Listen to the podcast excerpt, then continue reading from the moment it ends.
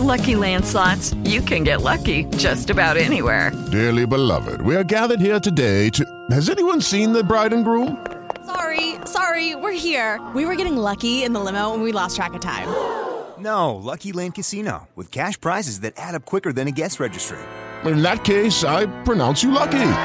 Play for free at LuckyLandSlots.com. Daily bonuses are waiting. No purchase necessary. Void where prohibited by law. 18 plus. Terms and conditions apply. See website for details. Blog Talk Radio. Log log log log log log log log log log log Talk Radio. This thing right here yeah, yeah. is for my peoples in the streets. Yes, yes, today. Yes, yes, today. You know, as we start the show, this one mic. We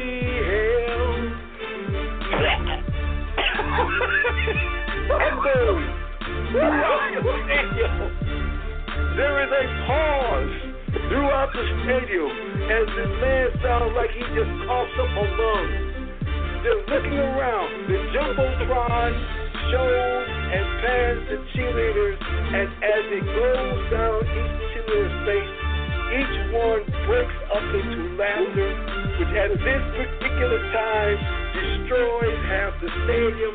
The other half is still trying to figure out what the hell just happened. Does this guy need uh, CPR or something? And then at that particular time, I lost it. Devon's brother. Yes, yes, yes, today. Blog Talk you know, as we Radio. start the show, this one mic. Phoenix is another place. They got a great uh, training staff. I mean, they they were able to breathe life back into Shaq. And if you can do that, you know, people talk a lot about their training staff. Log log Yes, yes, today. You know, as we start the show, this one mic.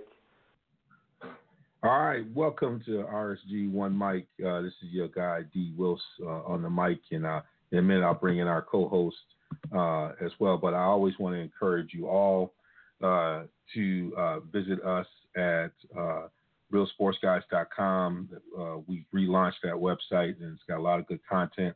We will be posting Seiku's for some of you folks who have been uh, following us for years. Seiku does his hip hop and review and it has a sports twist that we'll be posting here uh, pretty quickly, um, so that you will have uh, an opportunity to to witness uh, his genius as it comes uh, it comes to um, uh, you know the world of hip hop and its intersection with sports. I'm excited about putting that out, and, and then he and Marcus will be doing a a special um, podcast. Uh, kind of reviewing that list here coming up pretty soon. So we're excited about all that. You know, the big show it's kind of been on hold, but we, you know, we're in, we're in conversations, in talks.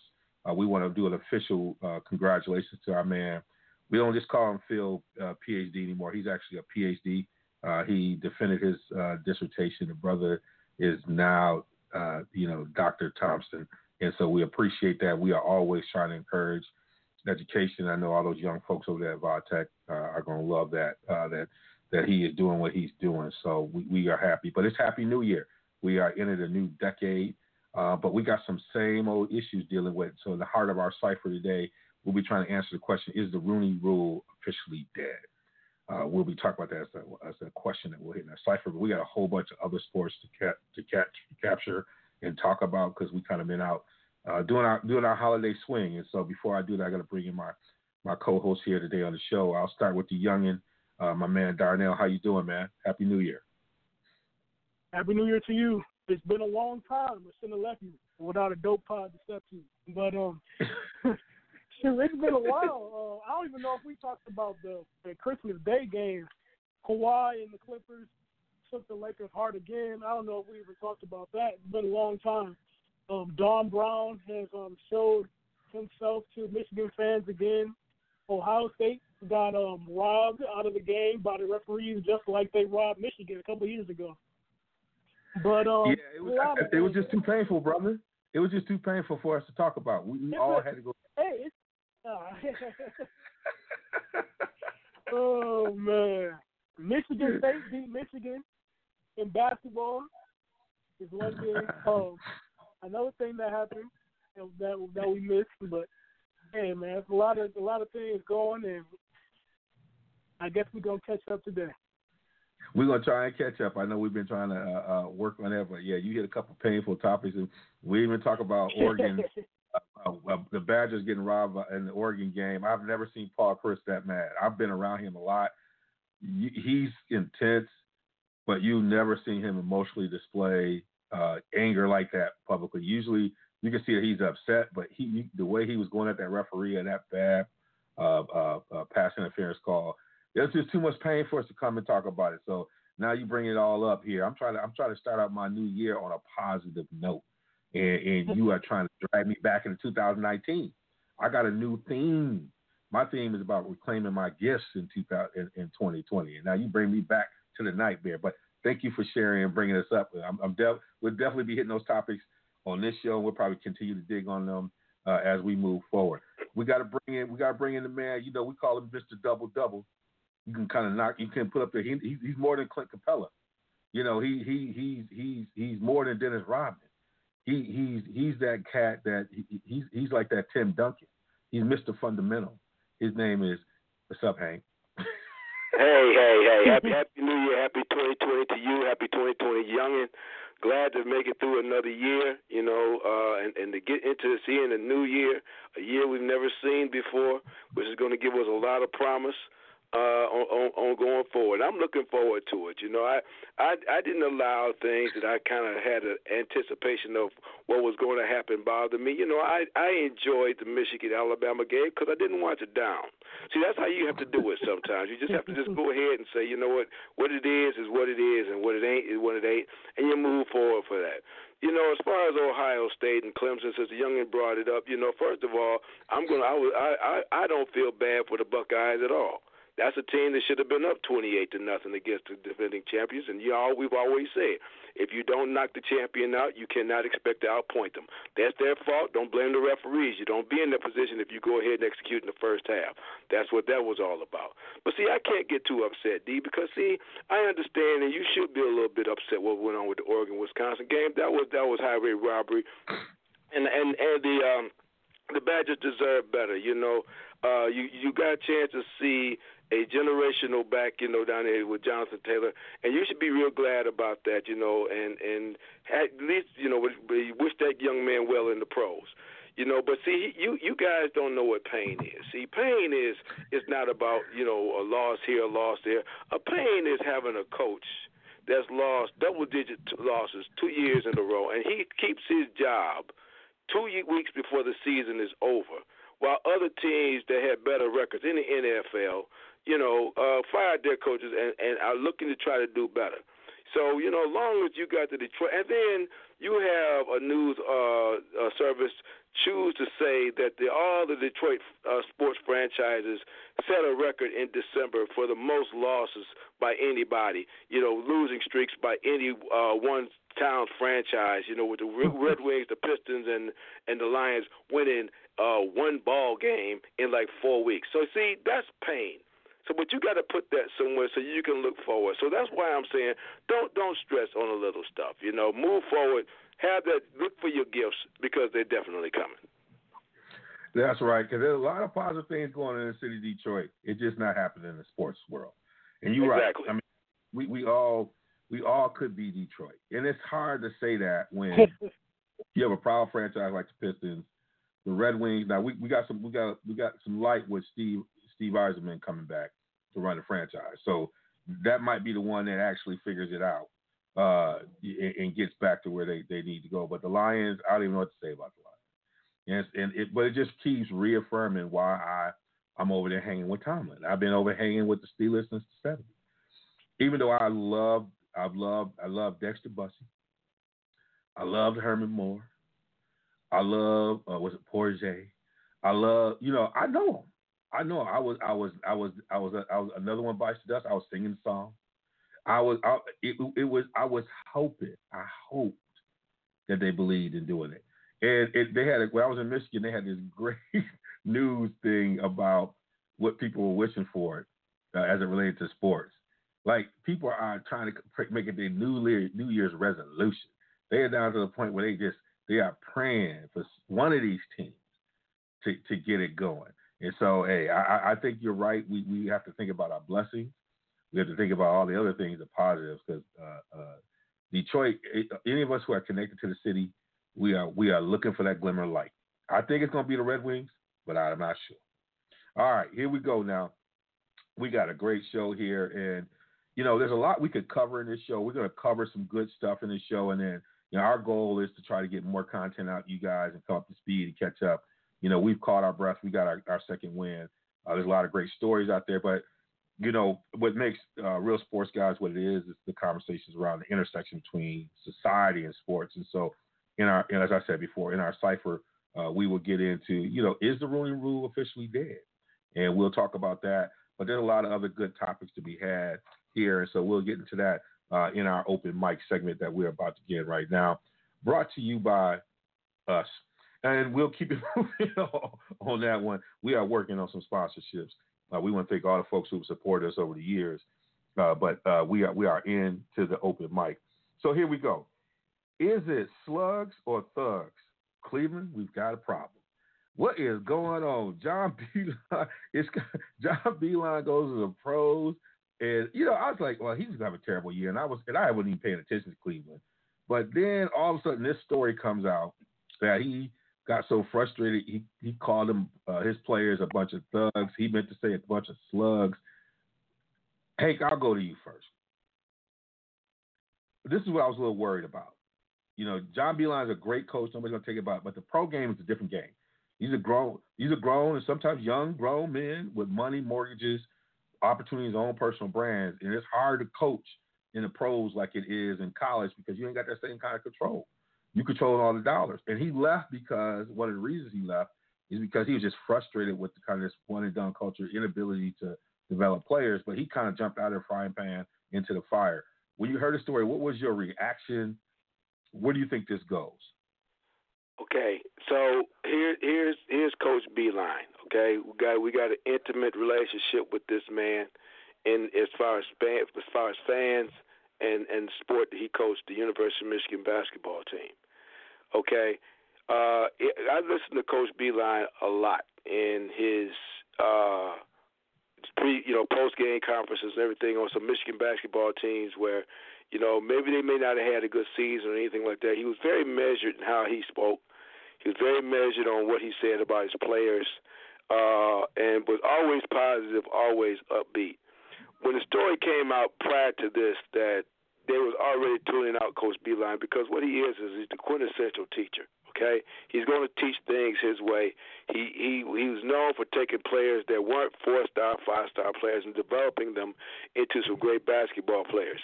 Okay, now like you as you already alluded to, he gets to the pros. These guys are making millions of dollars. A lot of these guys are making more money than he's making, and they've tuned him out. And that came out before this. I think this is more or less a Freudian slip on his part, and the fact that maybe he meant to say slugs, but what was really in his head is y'all are a bunch of doggone thugs, and that's how y'all acting. Okay, you don't listen. Uh, these were the issues that I had. If he if he got him a group that didn't listen, okay, he's got a disgruntled player over there in Kevin Love, a guy who's won a championship, and a guy who you know has played in on, in the finals. And this team uh, is is is semi rudderless. I say semi because he's got some young talent in there, and they think they're trying to do the right thing with Beilein. But this is a different animal. This is a different animal. This isn't about coaching X's and O's at the pro game. It's a psychological game. Okay, you got to be a psychiatrist. You got to be a psychologist. You got to be a Zen master, if you will. Well, a lot of these coaches just aren't that. And, and what John Beilein is is that science teacher or that history teacher or that English teacher, and you are made to it, to to take the class, and you really don't care about the subject. And this is what's happening in Cleveland right now. I think it's unfortunate. Um, I don't think that I really don't think that he was trying to be uh, derogatory, but I just think that he's calling it like he see. I don't think he. I think if you ask me, he did he meant to say slugs? That's what he meant to say openly, but I call it a Freudian slip because I think that uh, what was internal came out, and I think that's what you got there. And I and, and as far as where it goes, that's going to be up to John Beilein. Okay, is this something? Is this a challenge that he wants to take on? This late in his life. You know, at the NBA game, he tried it, it didn't work. You know, he'd be a great analyst, or he may, may be a great college coach for somebody else. But that college game, that that pro game, is a different animal. and I and I think he's kind of realized that in the hardest way possible. I, I think you put on. Uh, I mean, I think you framed that. Uh, uh, it hit the issues right on the board, and I think the other thing is if you have a John Beilein, you've got to have your your your uh, your Perkins in the locker room. You got to have that vet who's aligned right. with the value system that they respect. You got to have that guard. You got to have that Jarrett Jack. You got to have someone who can be the translator. And the problem he has is he's got two veterans, and I think Tristan Thompson is trying to do this, but Tristan comes with his own set of baggage. You know, what the stuff he had to go through publicly. So these kids are like, I got, you know, I'm Google, you know, I've been around, I was watching you.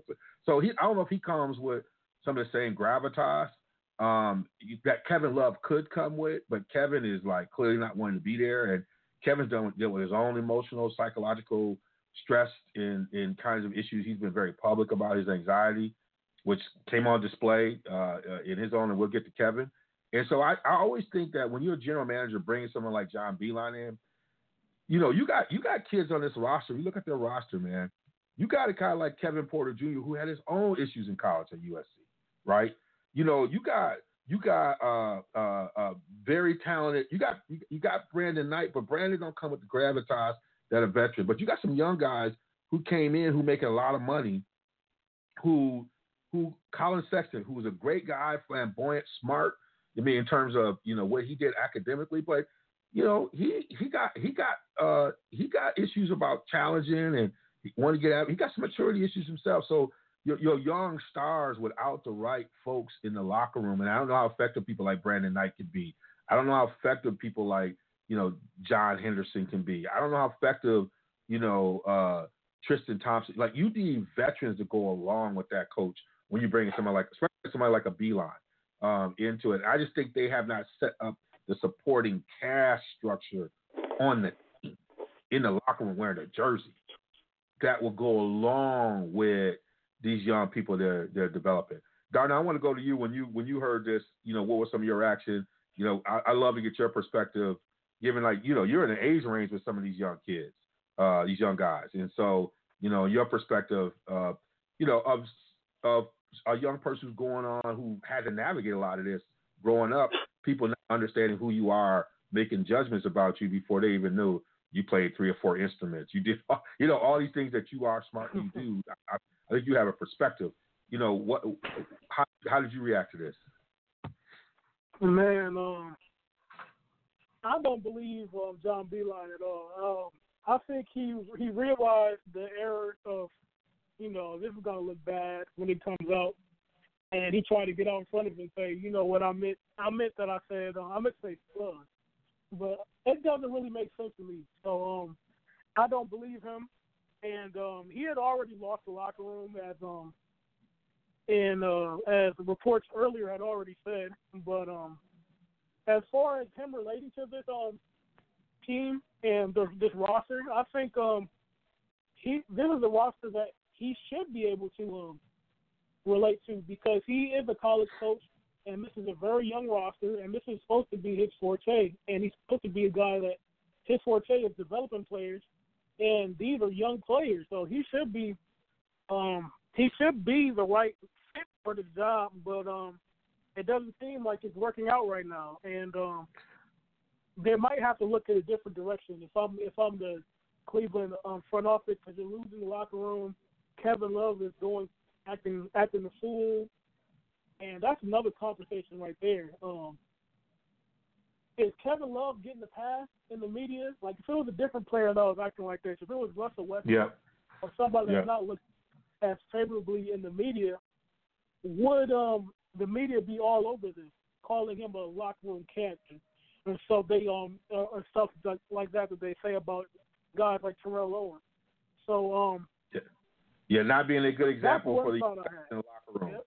Yeah, make it even more difficult. Yeah, I mean, you you hit it right on that. That right there is an important point that you are bringing up that nobody's talking about in the media about his behavior and give uh, is he getting the pass uh, in a way that other cats would not have gotten the pass, where his job should be to actually help lead some of these young guys. But yeah, he until you leave, and you, he's he's he's he's pulling Anthony Davis and all those cats, and Anthony Davis got more flack trying to get out of there than than than who was justified than Kevin Love is getting for his behavior.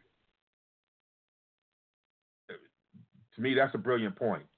Talk to me. You know, No, you I make a valid point on that when you, when you talk about Kevin Love, and like I said before, he's disgruntled.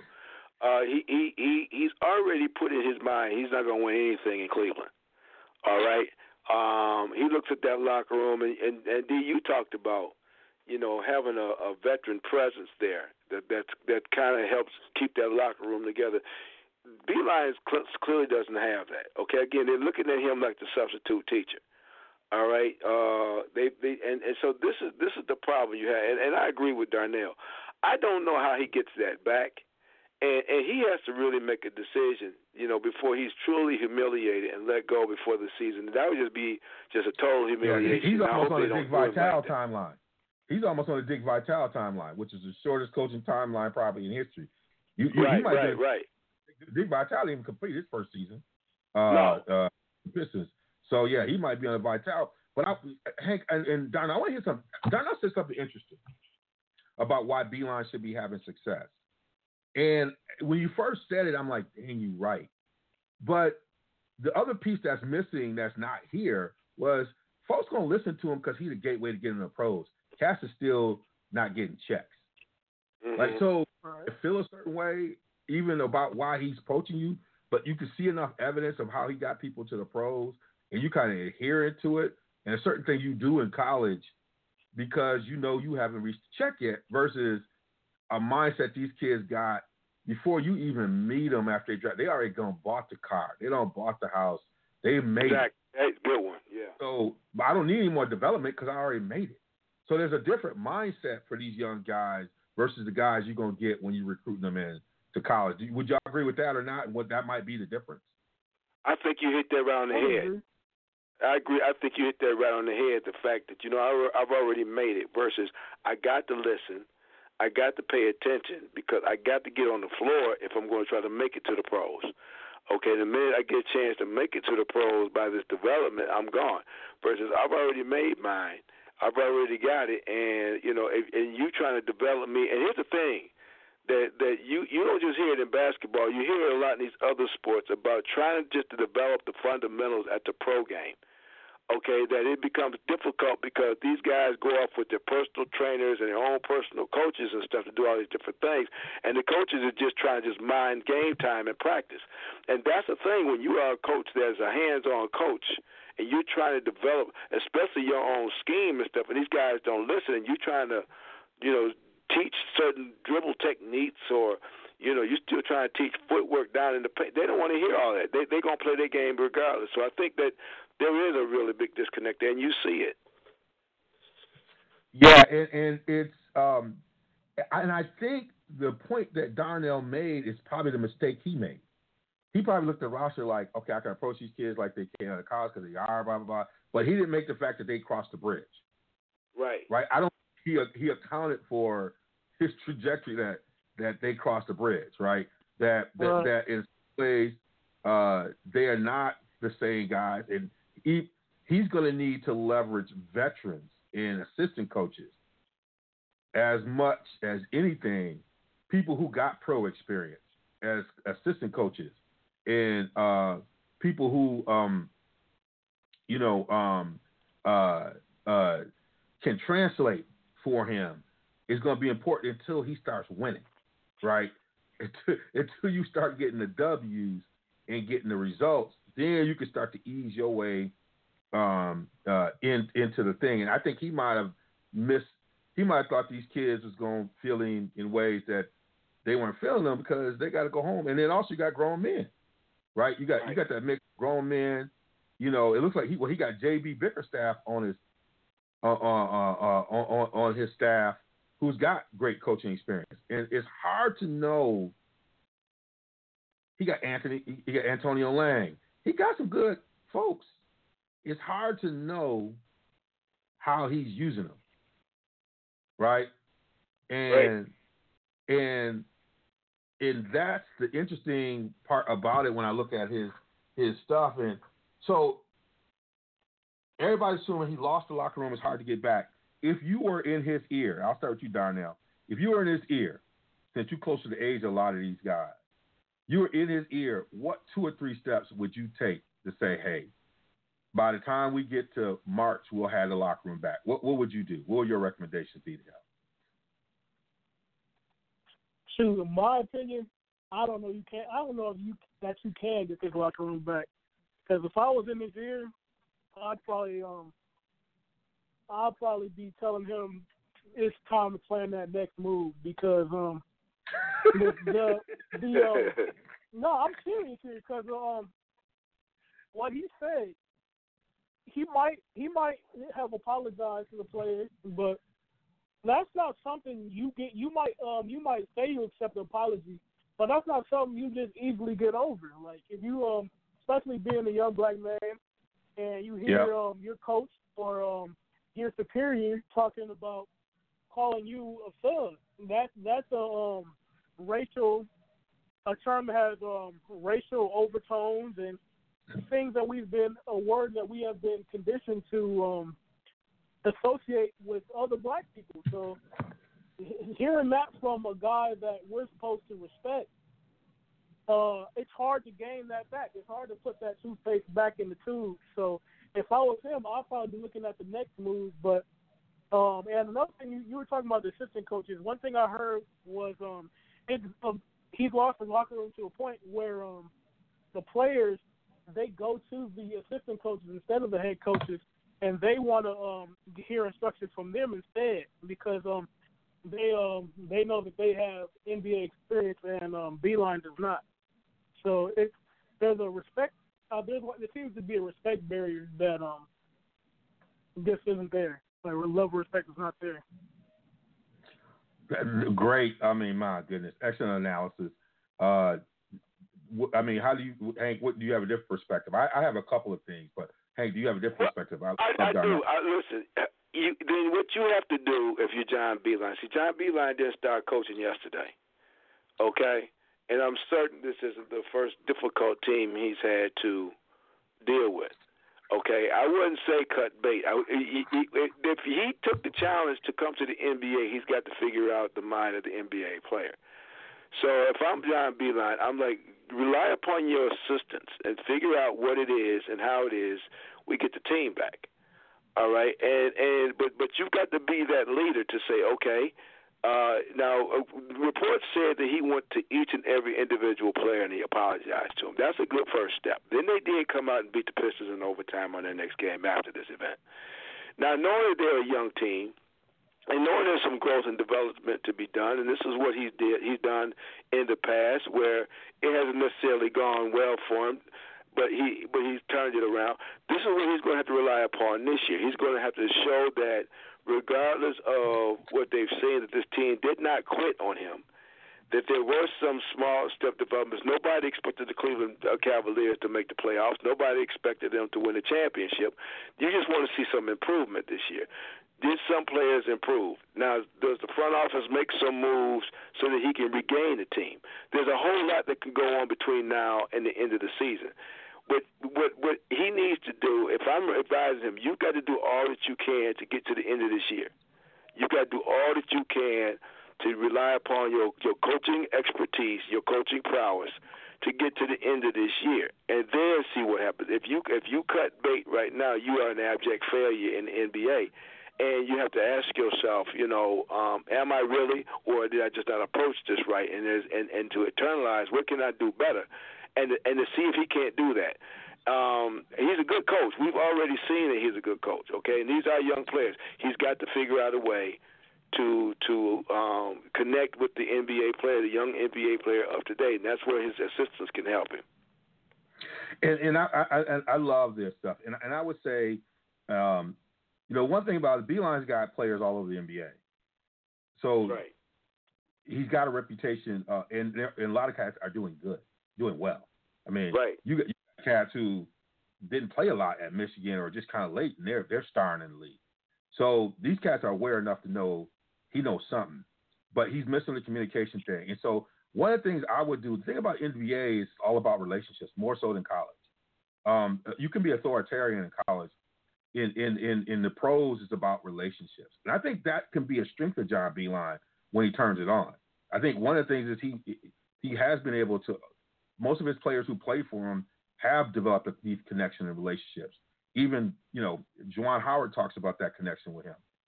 And so, what I would, well, the great thing about the NBA and in the in the group he has is what I would do from here on out is my role is about connecting with every player on the team. I would move to the fact I would say, uh, Bernie, you running the offense of stuff parts of practice. Another cat's running the defense part of practice, and he kind of did some of that at Michigan, where he had a defensive mm-hmm. coordinator. And his my whole job would be when I'm looking around the team because you know the, the, thing about the NBA is your roster changes about 50 percent of this roster is going to change, mm-hmm. but there's a couple players who you build around. I'm focusing on Collin. I'm focusing on um, my vets. I'm I'm focusing on the the two the three or four young players, starting with them, the ones who are going to be the future locker room, and build personal relationships. That means that me and Collin do uh, uh, breakfast twice a week, every week. We talk and getting Collin's opinion on what he's seeing. Collin's a smart kid. I'm mm-hmm. focusing on things um, and building those positive relationships, which he might already be doing. And I might be for a couple weeks. That's the thing about the NBA and his group, push being there, but being the connector, but letting the coach, because you got experienced assistant coaches, let them run the skill stuff. But be clear right. about what you want worked on. Be clear about what you want worked on, but let Bernie, Bernie, let Bernie uh, Bickerstaff run it right in the way, right. in the way he the things we want, and then really form that really cold group with my coaches, where we're going day by day with these kids, and we're building their capacity. And his job is just really connecting. You've already apologized to everyone. Continue that relationship with them all the way out with a high level of emphasis on your young stars. Right. You know, whether it's you know whether it's when it's getting warm. Hey, I'm gonna take you. Out, you're gonna be doing this stuff. Let's go golfing. we out here. You know, let's go. You know, Kyle, have you ever golfed? Let's go golfing. Cause he got he's a lot more latitude than he did in the in the in the college game. He can do those things, you know. Yeah, he, can do those things. Let's, let's, yeah, he can do a lot of things doing that way. business stuff. Hey, you, you got, have you ever golfed? Let's go golf. You know, I think those are things you got to do as a college coach. You know, kind of like what what uh uh uh, what Daly did with Jordan on the Dream Team. They went golfing all the time, right? So mm-hmm. it's those kind of things I think you can do at the NBA level that he was restricted as a college coach. I think would be right in his wheelhouse. That I think that's what kind of coach he'll be great at at, at the league level. He, mm-hmm. He's he's better at the league level being a CEO with coordinators, which you can do. A lot of coaches do that very well. Doc Rivers, he'll be closer to Doc Rivers if he's going to be successful, right? Doc knows the game, but Doc is really comfortable with the coordinator strategy, right?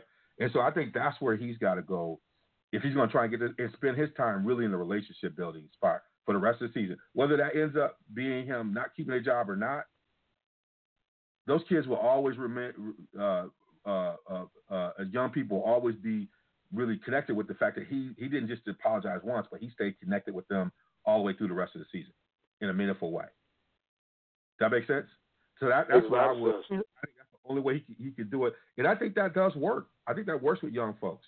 You know that it's just not a. Uh, you know I think uh, uh, Darnell hit it right. It's just not this, but they see it in the action day by day by day, and then they they'll they'll, rec- they'll recall to that. You know it's a hard thing. He would have been better off saying they play with no heart. I think Darnell's biggest point. He would have been better off saying they soft. Right. Right. They could soft thing versus the yeah, busted the thug. And I think if he'd just said y'all soft and y'all don't listen, they would have been mad at him.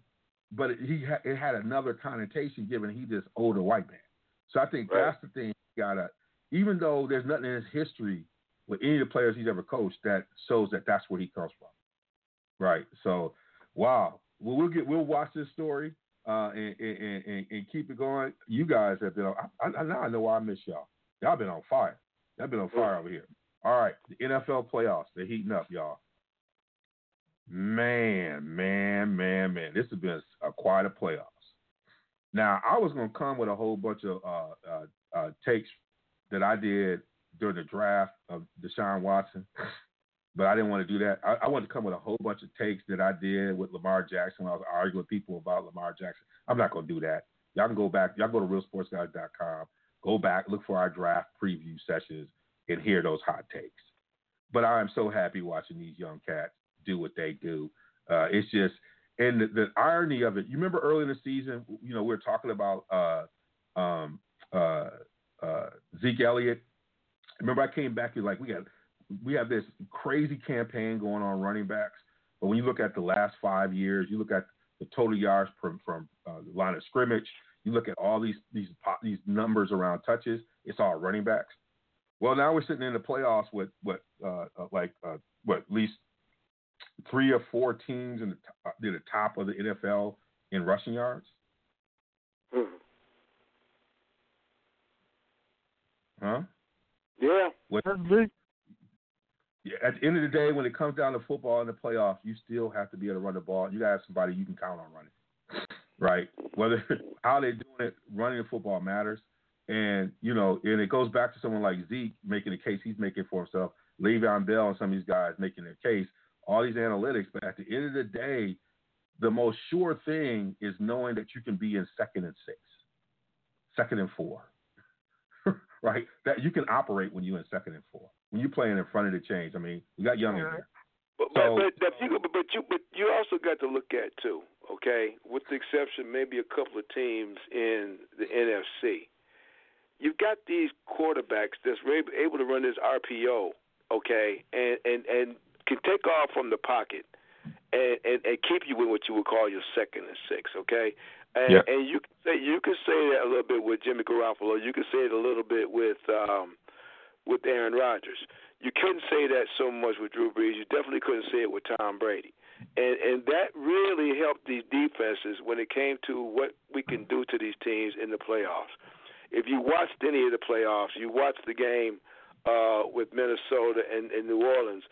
New Orleans became a different team with, of all people, Taysom Hill taking play, taking plays on the offensive side, mm-hmm. and that really confounded Minnesota for a little bit. But as long as they knew what they were getting with with Drew Brees, as long as Tennessee knew what they were getting with with Tom Brady, they were able to take out those two Hall of Famers. But but but when you talk about what you're looking at in the playoffs and what's got everybody so doggone excited, is the athletic talent of Deshaun Watson, is the athletic talent of Lamar Jackson, is the athletic talent of Pat Mahomes.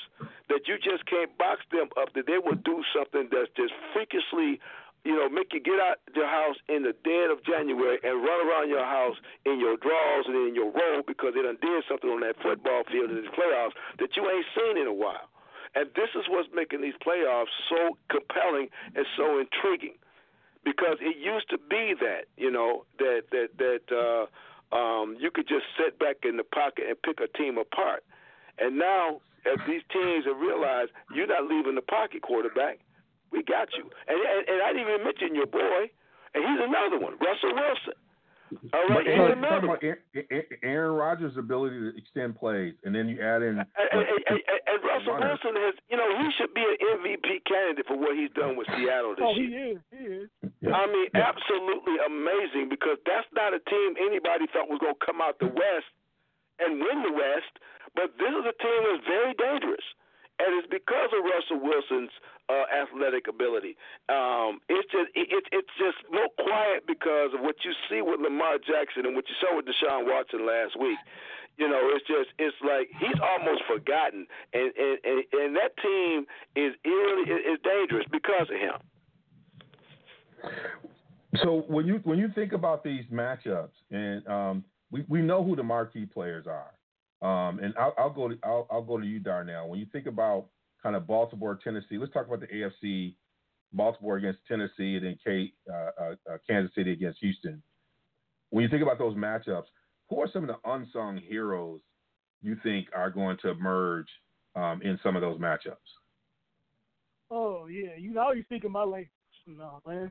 You um, with Baltimore, you have the tight ends that um no that don't get a lot of love. You get uh, a guy like Ronnie Stanley. Ronnie Stanley is a, um, uh, an excellent young tackle out of Notre Dame. He had a game where he um he absolutely shut Nick Bosa down. Nick Bosa is probably going to be the unanimous defensive rookie of the year. And um, and this offensive line, the way that they can move people is just a refreshing thing in the NFL and um, in the day and age where um, the analytics is taking over and everybody wants to pass the ball 50, 40, 50 times a game. You get guys like Jameis Winston that has 5,000 yards and 30 interceptions. But um, it proves that now running the football is like the mid-range game in basketball is still an important part of the game. The the um the keys to the game will always be the keys to the game. Just like I say every time when we discuss football, the game is won and lost in the trenches. Tennessee Titans. Everybody talks about um Derrick Henry, but you have your boy Taylor Lewan from Michigan. You have um the guard from um Alabama that played back when they won the championship back in like 2011. They have a they have a good O line too. It's not just Derrick Henry, but Derrick Henry is a monster. But their defense has a whole bunch of unsung heroes. You got um Kareem Jackson, Kevin Byard. You have a lot of guys. Jurrell Casey, obviously. Um, so th- these are two teams that I, I like to watch, and this is going to be a fun game to watch. Yeah, and I, I think you hit some uh, uh, a couple of things. And uh, before I go to Hank, I, and, and I would say someone like, even though we know him, but we forget about these players. You know, I, I think because of the way they play, um, you know, uh, Justin Tucker, who I had a chance to watch uh, per, close and personal when we went to training camp a couple of years ago, uh, the kicker. I mean, I think when you think about when you when you have an advantage like a guy like this who um, is has an incredible um, uh, percentage in terms of kicking uh, from various distances, uh, th- that makes all the difference uh, in the world. I mean, he was, I think, what they say he was, uh, he was uh, 10 of 11 from between 49 and 50. He's one for one, 50 plus. I mean, have you ever seen him kick? But he's nine for nine from 30 to 39. He's eight for eight from 2020. So, I mean, there's, you know, you get it. You, when you talk about these games being close and you got to make decisions about scheme, when you can when you can count on a guy like that, that get, he's almost like you know when Kerr was playing with the Bulls, not you know that's a cat. If you leave, you leave him open, he's gonna knock that three down. I think he is one of them, uh, you know, them, them unsung heroes. And I mean, the kickers are going to play in all these games such a very important point. But I think he could be, you know, he's a he's a Hall of Fame. You know, you talking about kickers, he's a Hall of Fame on the edge type kicker uh, that we don't we don't talk about like Vinatieri. But this guy, who also could have been, I think, uh, opera singer, uh, can can be a difference hmm. maker in there. When you think about the AFC, uh, hey, I mean, I think Darnell did a good job of breaking it out. Are there some other hung, unsung heroes? The AFC, know? or just yeah, overall? Between with Baltimore, Tennessee, KC, and Houston. We'll get to the NFC. Okay. Well, no listen. When I, when, when I when I look at these, when I look at these, um, it, it, it's hard for me to, to not look at Kansas City and not look at uh, Kelce, okay, uh, the tight end for Kansas City. I think that he's got to be. Um, so goes he. I think so goes that offense. I I, I think that um, Pat Mahomes, well, he's got because he, he can get the ball out from anywhere. Okay, so he, he he's the easy one to talk about. Uh, that running game is not what I thought it was going to be at the beginning of the of the, of the year. Um, what, what's the running back they, they got from the Eagles? Williams. Williams, but I think he could be an unsung hero. He's been hurt, right? I think. Yeah, I think yeah. So, so, so, so, but that's but but, yeah. but because of that, because I can't necessarily rely upon that, it's going to take it's going to take Pat Mahomes' legs, and it's going to take Travis Kelce getting open. You know, when he breaks the pocket, uh, he can have a big game. He can have a very big game. Um, um, and, and that's what that's what that's the the game that intrigues me the most okay, simply because uh, you know Kansas City didn't they they looked like they were going to be world beaters. Then they kind of fell on hard times when injuries started to hit them, and now they're starting to come back a little bit. So I'm, I'm paying real close attention to that one. But see, I'm one of those. Um, I, I'm one of those that I'm, I'm pulling hard for Kansas City, and I'm pulling extremely hard for for uh, Baltimore. I want to see that matchup. I I really want to take nothing away from uh, Deshaun Watson. Okay, take nothing away from him. I don't think that the, that the rest of his team as a whole uh, should have got there. I think I don't know if if uh, Houston won more or less than Buffalo lost. Okay, because Josh Allen, you know, he's a liability from from from way back. But I but I, that that is one I would get the popcorn ready for in that AFC Championship game. I really pulling for that matchup. I really want to see that Baltimore and Kansas City. It was almost like Josh Allen had a mental breakdown. Like he was trying to push the ball to people. It was like Josh Allen was drunk. It's a great game, and he just lost his mind. What you say, Donna? I said Josh Allen was drunk. I don't know what was going on with my man, man. He played a he actually did make a lot of good plays. Like he he showed flashes of being a very good quarterback, and then he throws a 50-50 ball to his um to his fullback, 40, 40 yards down the field, and I'm like, huh? he, he, he, that, that that's what you call you know they changed when they when they but got choking in the dictionary they got his picture sitting up there. Uh, so I, I would say my and on that game my unsung hero because they they've always been seen as a liability is the Kansas City defense. I think yeah. the uh, the I think uh, the the uh, acquisition because he wanted to go back to Baltimore, Baltimore with Terrell Suggs. I think it's going to make a difference. He'll make one big play. He knows. I mean, sometimes you need a guy in the locker. Again, just like we talked about Cleveland, you need that person in the locker room who's been there, who understands it, and you put him in the mix with some of the other players they got right now on that defense. I mean, I think they could be a really good playoff defense. Um, and you know, it's funny. The last time what they won the Super Bowl, they had they had some Hall of Famers on defense. They had some great players on defense uh, way back in the day. So it, you know, um, you know, you got him, and and you know, if they get healthier, you know, Frank Clark and some of those cats up front can uh, uh, you know put some pressure on. Got a guy like Suggs, he can he makes plays. He somehow finds his way around the football at an important time you know, you put him in on a third down and he just makes a play. And here he doesn't have to play every down. You just got to put him in when you need him and let him be special, special when you need him to be special. And I think he's capable of, of doing. He's like the Lou Williams of defense. he gonna come off the bench and make some stuff happen. Um, Dino, I heard you were gonna say something. No, I, I just added name Chris Jones. Chris Jones, the marker in there. Yep. Yes. Yes. Yeah. Yep. Yeah. I just think that, and and I, I just think that they are are going to be um, uh, and then you you know you you you you you, you got uh, uh, you know Mathieu uh, as well. I mean he's been playing in the box and you know um, just a solid uh, player. So I, that defense, I think you know as much as they talk about the offense, uh, could be it. So so now we're at prediction time for the AFC. Uh, sounds like Hank, you you looking at Baltimore and Kansas City. You know what? I'm looking for that. Maybe not for the breakdown. Okay, that that's just for for for pure entertainment.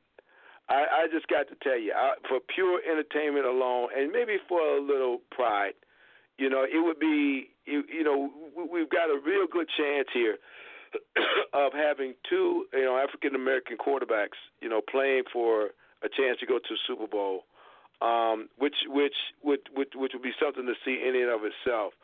But uh, taking that aside, just two different types of athletes going at it. You know, Pat Mahomes and his just freakishly way of throwing the ball around, and then Lamar Jackson's athleticism on Baltimore side. I would just like to see that. I, I, I think that that would just be a fun game to watch. I, and that takes nothing away from the job that, that Tennessee has done or, or Houston has done. But let's let's let's face it. You know, I don't think a lot of folks thought that uh, that um, Tennessee was going to go into Foxborough last week and beat New England. I mean, I think I think it was it was a it was a glamour pick but you thought that Tom Brady and them would get it done in the, in the end, and they simply could not, and they and they looked pedestrian. When you look at the other game, you know, again, we just talked about it. Did, did Houston win it or did Buffalo lose it? So moving on now, you got you got um, you got uh, Buffalo. I mean, I'm sorry, you got you got you got Houston against. Yeah, um, Buffalo. Huh? I said, no, no, no. I said, No, no, I, I, that, that was a slip. I said you, you, you just, you, you got to, you got to take, uh, you just got to take. uh uh, to me, I, I, I got to take the home teams here. You got to take Baltimore. You got to take uh Kansas City. I just think that, just at the quarterback positions. Those guys can just do so many different things. And then you talk about Kansas City's defense, which is now getting healthy, and Baltimore was known for their defense. And bravo to John Harbaugh for changing up his offense to really make it get conducive for Lamar Jackson, so that they can be that that explosive offense. So you know that's that's what I'm looking for in the AFC. All right, Youngin, who who you got in the, in the AFC? You know what? I got a hunch that um Houston's gonna pull it off. Um, I I I, just don't want to bet against Deshaun Watson when the game is on the line because, like Dabo Swinney said, he's like the Michael Jordan of football. I don't know if he's as talented as Michael Jordan, but when the game is on the line, he does have that clutch factor that can't be denied. So I got Houston and Baltimore, even though um, Tennessee can can put up a, a very very good fight because they speak the language that, that um Baltimore speaks. They can do a lot of similar things um, as far as running the football, controlling the clock, keeping Baltimore off the um, off the field, just the way that um Baltimore does. They can um play a uh, they can play a field position game as well. They have good guys on defense and a good um offensive line, good running back, good running game. So I can see Tennessee winning, but I doubt I I, I don't think so because Baltimore, the way that they're on, they're just such a, a a hot football team right now, and I think um it's going to be Baltimore and Houston. Uh, no, that's great analysis. I've been going back and forth on this. I, I think Baltimore is going to win for same reason. I think it's going to be a great game. I just think there's a difference at quarterback in terms of who can be electric and make plays. And I just think, you know, if you ever been to Baltimore, that's a tough place to win. Um, and they just are going to grind out. It's going to be a heavyweight fight. I mean, there's going to be a lot of stuff. I think uh, someone talked about today. I think what Tennessee will do is give you insight into how you stop that offense. And I do think someone's talking about today, and I've been thinking about this a long time. The way you stop that offense is you go back and look at Oklahoma, Nebraska under Tom Osborne, and that's what they run. And what would you do? You know, how do you do? Where do you slant? How do you? What's your principles? You basically play an option offense with the idea. If you if you start with those principles, now you got people in the right place and right position to play against that offense. You still got to figure out how you how you uh you, you you get down the quarterback, which in all those offenses back in the day had electric quarterbacks who could take it to the house. But but if you start with that, those principles around playing against uh, uh, you know, a uh, uh, option offense that you might face at Oklahoma under Switzer, or uh, you know, or you know, uh, you know, the kind of offense you might see on Osborne.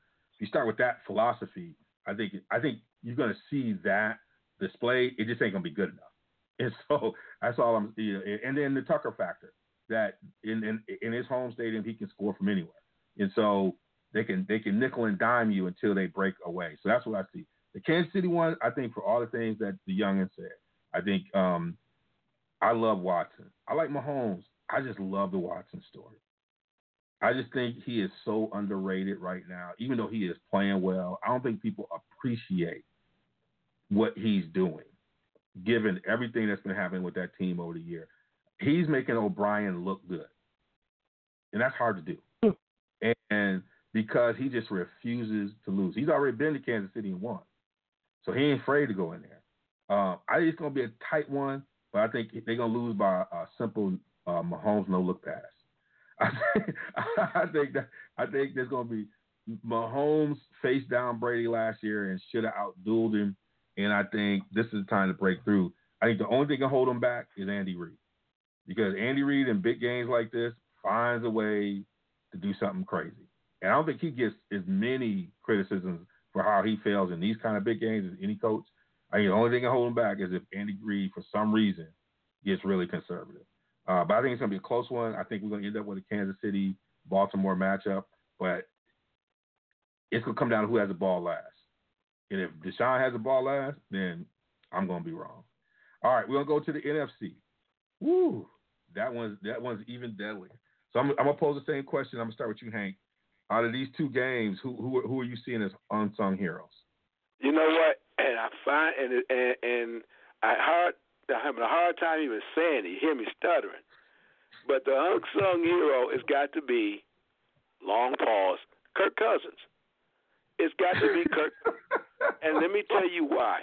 Because if if if Dalvin Cook is able to run the football against uh, that San Francisco defensive front, one thing I see about Kirk Cousins is that play action, that that same offensive thing that he did at Michigan State. If he's got time to really to to scan the field and put the ball where he wants to put the ball, he can in spurts be dangerous. Now I'm gonna tell you something you say what you want to about pass interference on that last play, but that pass, the last two passes he threw in overtime last week against New Orleans were dimes. They was right on the money. Okay? And if he if he does that, we already if you've been paying close attention to the Minnesota Vikings, uh, Kirk Cousins is the reason why they did not win the division because the defense was playing sound. They was playing stout, okay, against everybody but he was just crapping the bed all over the place. All of a sudden, he found something last week. Okay, and and I don't. And look here, New Orleans defense ain't no slouch. Their defense is no slouch at all. Okay, and they won down there on the road, and he had to make plays down the stretch to get them. New Orleans never got the ball back, so that was on the quarterback making the throws he needed to make. Um, and so now they go into San Francisco, okay? And and San Francisco's been playing lights out. But again, uh, Minnesota's defense has been playing solid the last few weeks. They're playing uh, championship defense. What has to happen is, uh, uh, can they possess the ball? That's what Dalvin Cook. But but they if they load the box to stop Dalvin Cook, does Kirk Cousins make those throws that he made last week and pull off the upset? With that being said, he's got to be the unsung hero. I, I, I, and, and something inside of me says that he's going he's going to pull off that stunt because I didn't pick Minnesota to do nothing, especially beat New Orleans. But but I can I can see this being uh, the same kind of game we saw last week in New Orleans.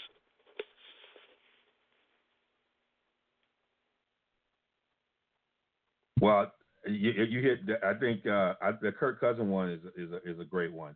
Uh, uh, Darnell, who you uh, for these games? Who you see in emerging unsung heroes? Fred Warner. Fred Warner, especially with um, Minnesota, the running game being the focal point of their offense. Even though they do have great, great, um, not great receivers, but very good receivers, and when they come together, they become a great receiving corps with Adam Thielen and um and Stefon Diggs, and you can throw Kyle Rudolph in there too because he's a part of that. He he catches a lot of passes, but um. Fred Warner in the middle, he's an unsung hero. He's been an unsung hero for the team all year long. And with him, and when you get um Kwon Alexander confirmed, he is coming back for the playoffs. He is going to be back in in, in, in uniform. So him in the middle, I have him as my unsung hero because he is going to be the X factor for the game in stopping the run and patrolling the middle for all the crossing routes and all the in, intermediate stuff that Adam Thielen is so adept at doing, and Kyle Rudolph as well.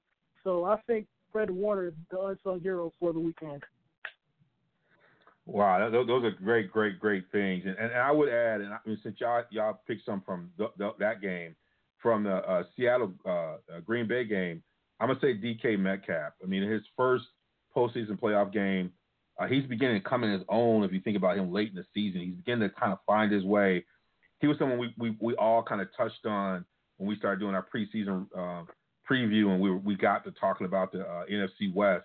You know, as you know, just what kind of kid is this guy going to be? You know, and he had 160 yards receiving, I think, in his in his debut with uh, averaging 22 yards uh, per catch. I think he and Russell are beginning to get connected, and he's there's some trust is being built. Um, you know, Green Bay it, it, Green Bay's lost some games on the road. Russell's not um, a stranger to playing in Wisconsin at, at all. When it's cold, um, he's almost he's coming home, and so I I I would I, I'm really interested. I've been really watching DK this year and like uh, just I'm really loving to see where his trajectory goes. Um, but I, I, think he could be one of those unsung heroes, uh, you know, uh, in this playoff weekend uh, a, a, as well.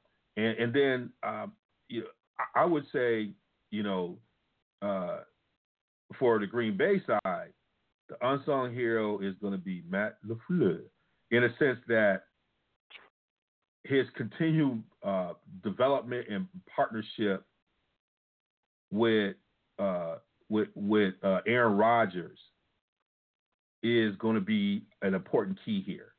Um, some of the things I think Matt LaFleur wants to do for this team offensively are the kinds of things that went into playoffs, but are those the things that uh, um, uh, are, uh, are are you know are we going to be able to see that that partnership is really coming together? Meaning, this is where people realize that Aaron Jones is an important part of this, and can that be uh, an acceptable part of the game plan, or are we going to find ourselves going away from that uh, in a key playoff game?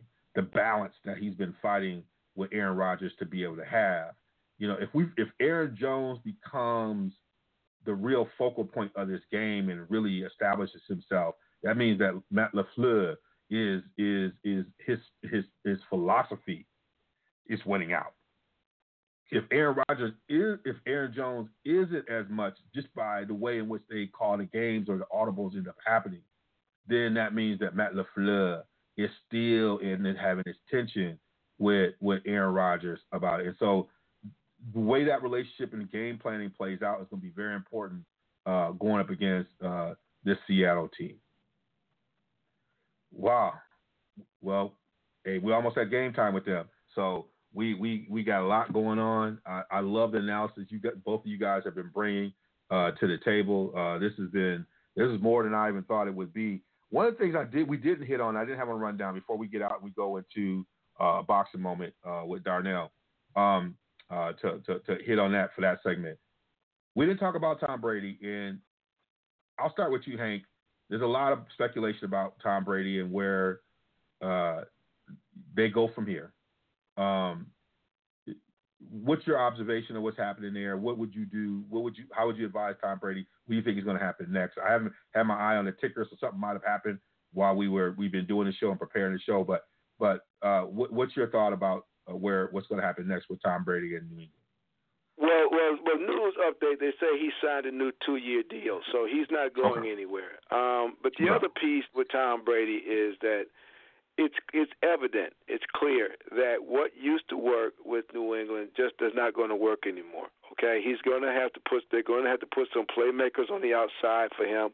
They're going to have to put a playmaker in the slot for him, and they're going to have to do they're going to have to get him a tight end, another Gronk-like tight end. Otherwise, they're just going to bog down. Everybody knows the story of Tom Brady and being 40 something years old now. He's not going to move out the pocket um, they're going to have to fortify certain things if they're going to be able to to win. That's what it comes down to. Um, he he he. The thing is, they had no semblance of a running game late in the season. Okay, they took the slot away from him, and he had no deep threat. Okay, he didn't have a Gronk, nobody that could that he had no mismatches in the secondary for anybody else, and that deep their offense simply could not move. He did all he could do, and then let's just face it, He's getting older. I didn't see a lot of the accuracy that I saw from Tom Brady in the past. So what you're going to see is uh, the decline of a great ball player, football player, that you know needs to understand when it's time to give it up. Now he might, but but my feeling is, you know, uh, if he can stay healthy, but his next big injury, he's done. But you know, it, it, it was painful to watch. I don't I don't think anybody watching that game, even if you're a New England Patriots fan and you thought that team was exciting to watch. That was not exciting football to me.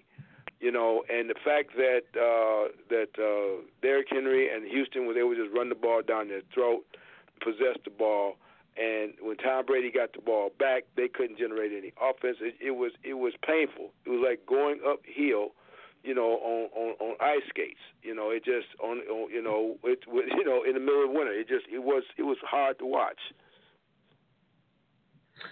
So so Brady uh, uh, signs a new deal. Uh, Darnell, is that where you would have gone? Um, you, you, know, is that the way you would have handled it? I mean, yeah, an opportunity to do the sunset. It's um, if if I'm Tom Brady, it's Patriots or bust. Like if I'm if I'm not gonna play with the Patriots, I might as well hang it up because it means something to um be 20 years with one franchise, like like a Tim Duncan, like a like a Kobe Bryant, like a Dirk Nowitzki, like a Larry Bird, well, Larry Bird didn't play till 20 years, but you know what I'm saying, being a long tenured player with um the same franchise, that's that means something to be synonymous with the Patriots with the six rings. Even though um all the rings that, that the franchise won has been bought with Tom Brady, but I, I think um legacy wise, he made the right move. Now the onus is on the Patriots side to um go acquire adequate weapons. Um, if the, if I'm the Patriots, what I want to do is I want to trade up, and by any means necessary, I'll, I want CeeDee Lamb on my team. If I can get CeeDee Lamb, and then go get a um, another option later in the draft, then I think we could be set. CeeDee Lamb, uh, um, another receiver, um, Julian Edelman, and N'Keal Harry. I, I, I can go forward with that. So um, I think he made the right move by staying with the Patriots because that defense isn't going nowhere either, as long as everybody Yeah. comes back. Yeah, and you know, and he could always call, you know, Matt Patricia, who's willing to give a brother-in-law a deal, and maybe get Hockenson or a tight end and, and move him over there for for like a, a fifth round draft pick. There's one more move he could probably do. with his former former players or former coaches. A fifth Um, round draft pick. They just drafted him top ten last year. I know, but you know that, that that's something that Detroit would do, right? You and I would. Yeah, they, they, they, they, you watch this. They're gonna butcher that draft. They got the third pick. I'll guarantee you. We when we have that show, I'm coming back to this. But y'all mark it right now. They're gonna butcher that draft, and somebody's gonna have to put me, and Brady Stafford. and somebody's gonna have to put me in a straitjacket because I will not be able to handle it. and and then Dallas finally gets their man. Oh, did they? Uh, we got McCarthy, uh, uh, which I think is I actually think that's a really good selection. To tell you the truth, the more I thought about it, I was like, I think this is going to be a good selection for the Cowboys. He's the right kind of coach. Um, you, you know, he's also bringing, uh, you know, a, a veteran DC with him, uh, who's really good, and I think they're positioned to control the locker room. And I think he's less worried about uh, what Jerry says. I mean, I think he's much more in his career. He's not worried about what Jerry does in press conferences. I think he might be the right pick. But when you heard McCarthy, I'll go to you, Darnell. I mean, you heard the Cowboys make this pick. What, what do you what do you think will happen here? I, I think he's going to have some success. I don't know how much more, but I think he's going to have success. I think he, he- he's nowhere but up up here based on what Jason Garrett did. But what do you think? I think he'll have some success. Um, he he is known as a, as a very good offensive mind, and he has um, very good weapons at his disposal. You have um, Amari Cooper, you have um, Michael Gallup, you have uh, Ezekiel Elliott, and you have Tony Pollard and other and others too. So um, and uh, not to mention, of course, the quarterback in Dak Prescott, which is a guy um, and, and Mike McCarthy, he didn't. Uh, um, it doesn't necessarily end off on the best terms with um, Aaron Rodgers, but as a personality, Dak Prescott seems to be the guy that would get along with the coach, and he's not as abrasive. To uh, I think I don't know if abrasive would be the right word, but um, you know, um, Aaron Rodgers has his way of he because he rightfully so is a great player, but um, he has a sort of ego about him that I don't necessarily think that Dak Prescott has. I think Dak Prescott is more cut out of the Russell Wilson, Tom Brady mold, as opposed to the Brett Favre, Aaron Rodgers kind of mold. But so I think that would be a good fit. So I, I like the hire. What say you, Hank? I think I, I think you're right on point. What what, what do you think about? Uh, newsflash: Mike McCarthy is a good coach. He's a damn Yes. good coach, and and and this is a great fit for Dallas. This is probably the He's best been a good coach in Detroit. since uh, since uh, what Barry Switzer or somebody like that. This is this is a great hire for them. Okay, he knows how to win in the playoffs. He knows you know he knows how to win the championships. And just because he couldn't get along with Aaron Rodgers, and, and then when you go back and you find out that Aaron Rodgers has turned into somewhat of a prima donna, uh, I think is I think is good news for Dak Prescott. I think that when you look at everything that uh, that Dallas has to offer, okay, whether you're a Dallas fan or not, they have a lot of talent on that team that for some reason was underachieving, okay, and for some reason looked like that they just weren't prepared in certain cases. And I know that uh, uh, Garrett was was Jerry Jones was Gerald's other son. I mean, they, that's the way he treated him because it just didn't seem like he was the right fit at all for the Dallas Cowboys. And so now they've got a coach over there that that has a pedigree and knows how to win and has the talent to do it right away. Uh, when you look at the NFC East, okay, that was Dallas's uh, um, division to win. There was no competition for them there, and they could not get it done. All right. And so now you got a team that that you, you could argue is probably the best team talent wise in that division, with a coach that knows how to get that team prepared to win championships. They're going to be a dangerous squad next year. And like like Darnell said, they've got the talent, but they've got the talent on defense too. They've got a solid defense as well. So that's going to be a team that that's that you know they're going to be one of those that really quick is going to turn it around. Is going to be division winner and, and a Super Bowl contender. All right. Well, um, this is really good. You listen to RSG uh, One Mic. Uh, we got my man Hank and Darnell, and myself, uh, Devon here. We've been covering a lot of topics uh, that have been fun to to cover.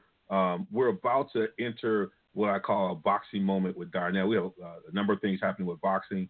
Um, we have a really great podcast. We like to do a little short segment here uh, as part of the One Mic with him because there's there's been there's been a change in boxing that we want to hit uh, with. So I want to give the young man his proper introduction.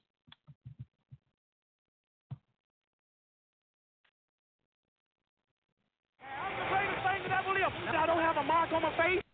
I'm the greatest thing that ever lived. I don't have a mark on my face. Yeah. And I upset Sonny Liston, and I just turned 22 years old. I must be the greatest. I told the world. I talked to God. Darnell must be the greatest. Uh, we got an awesome boxing moment here with Darnell. Darnell, I guess somebody found a crosswalk, man. I guess somebody, you know, I put that, put that, I put that little tweet out uh, when uh, Crawford went off talking about, you know, uh, Errol Spence and all those guys about people being on the other side of the street, and I said, well, they usually put crosswalks on the street so it make it easier for those who want to cross the street.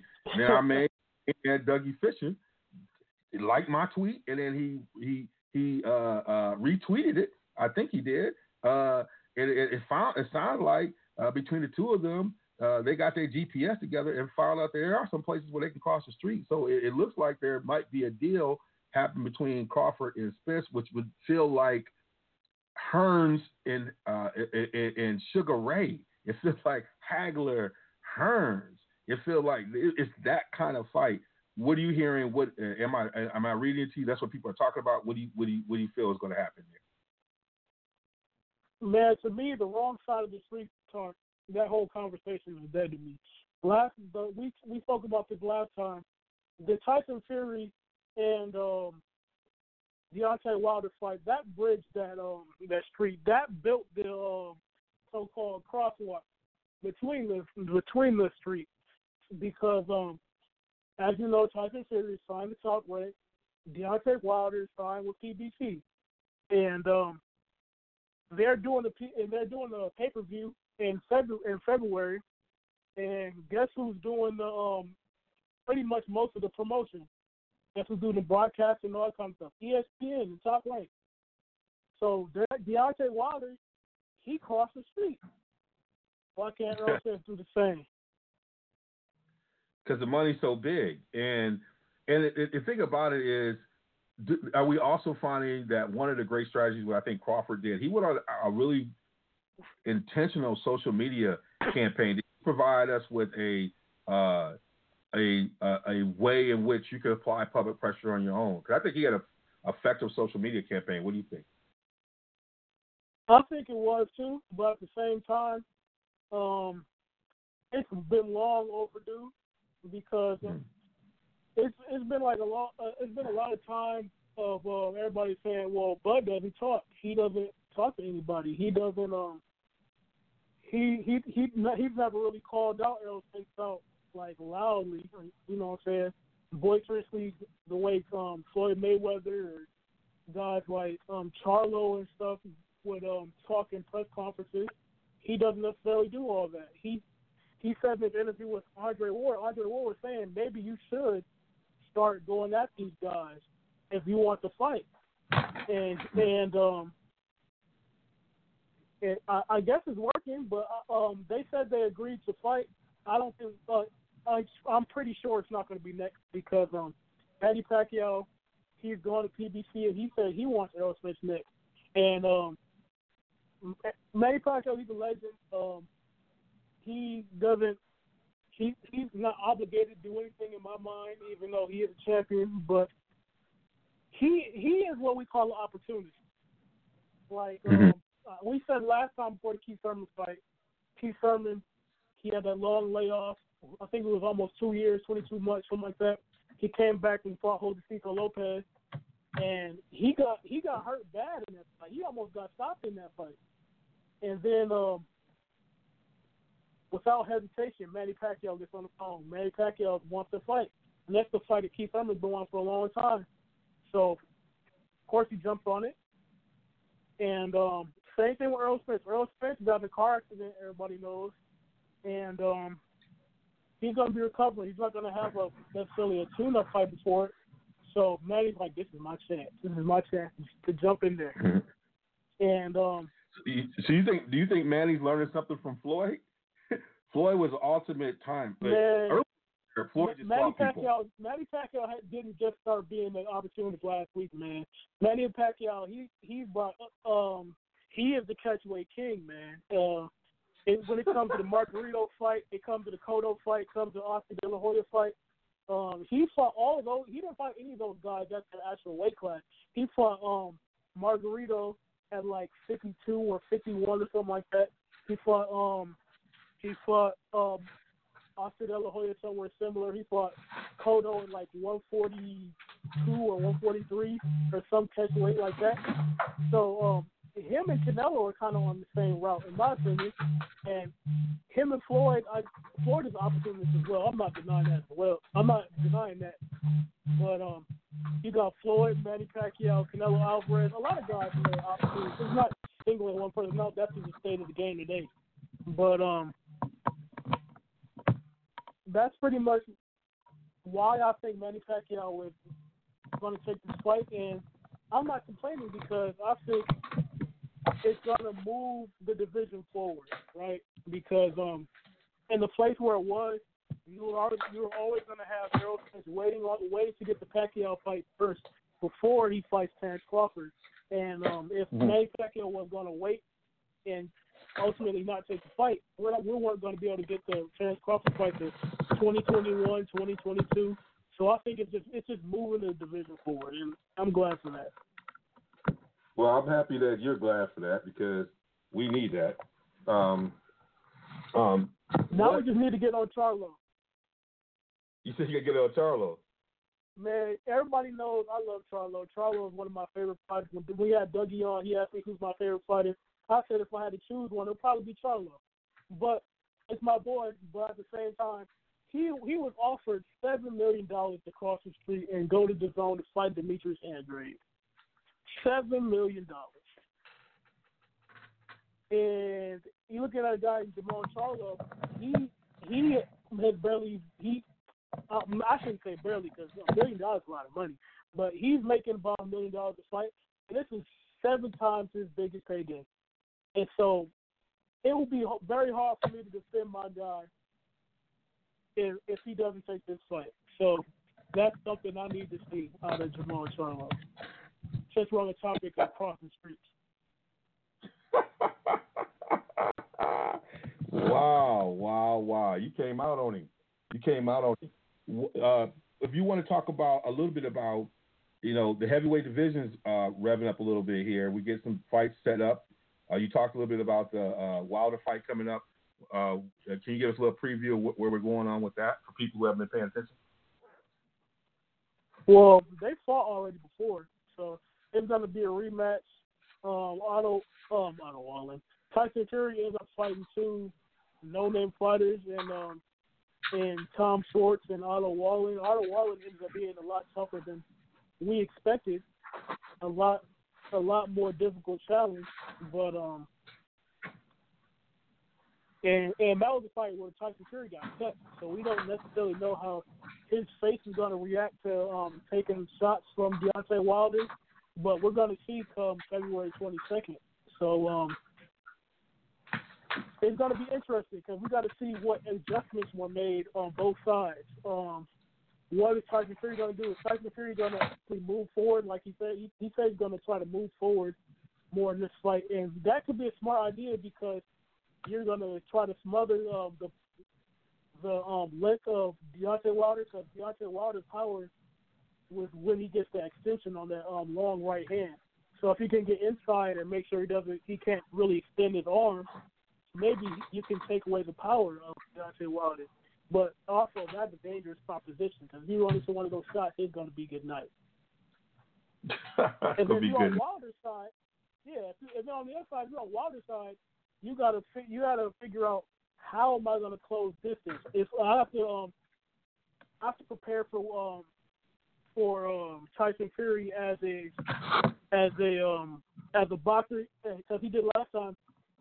If he's boxing from the outside, how am I going to close the distance? How am I going to win the round while win rounds while I'm trying to knock him out, or am I going to just bank on getting a knockout uh, on knockout with um, taking into account the winning the rounds? So that's where the Hmm. interesting part is, where the adjustments are. Well, we, we are we are going to be excited, and uh, you go to realsportsguys.com and check out. I mean, um, uh, you know, Darnell's put up some great content uh, around boxing for us, and just really open up a new door here at Real Sports Guys. Um, so uh, please go check it out. We got we're gonna have another pod, a full podcast on boxing moment coming out uh, here soon because we got to get back into the business. There's a lot going on in in 2020. We're gonna go right into the cipher. Call call the call, call the call call the site. All right, I'm going to set the table for this, and then I'm going to uh, I'm going to let uh, Hank uh, kick us off and, and, and just drop some science a little bit here for a little bit. But the big question we talked a little bit about the hirings. Obviously, we, we focused on Green Bay, and uh, we focused on uh, what was happening there uh, in terms of their hiring and and, and, and what I mean uh, as well. But in in the sense that we had some other hirings uh, with Joe Judge over in New York. This is a guy who was a special team coach, no coordinator experience, and it raised a lot of questions, debate about what's happening with uh, the opportunities for minority coaches when you only have one, um, you know, black GM. You have three uh, coaches of color in the NFL with, with a league that's seventy percent black, and, and and whether or not um, the Rooney Rule is officially dead, in that you know the systemic issues that exist uh, historically in the NFL uh, still persist in a way that owners just don't see uh, the importance of thinking about the impact of diversity on success in their organizations. But you know, uh, I want to just Hank. I just want to go to you first. I'm going. I'm on the sidelines and let you have a little bit of uh, thought on it, and then Darnell, when he's done, why don't you just jump in with your thoughts? Okay, thank you. Listen, this is a real tough question for me, okay? Because when you look at the, even though you say it's it's, it's a it's a 70-30 split when you start talking about coaches of color versus uh, you know coaches not of color. If it wasn't for rules like the Rooney Rule, you don't even have that.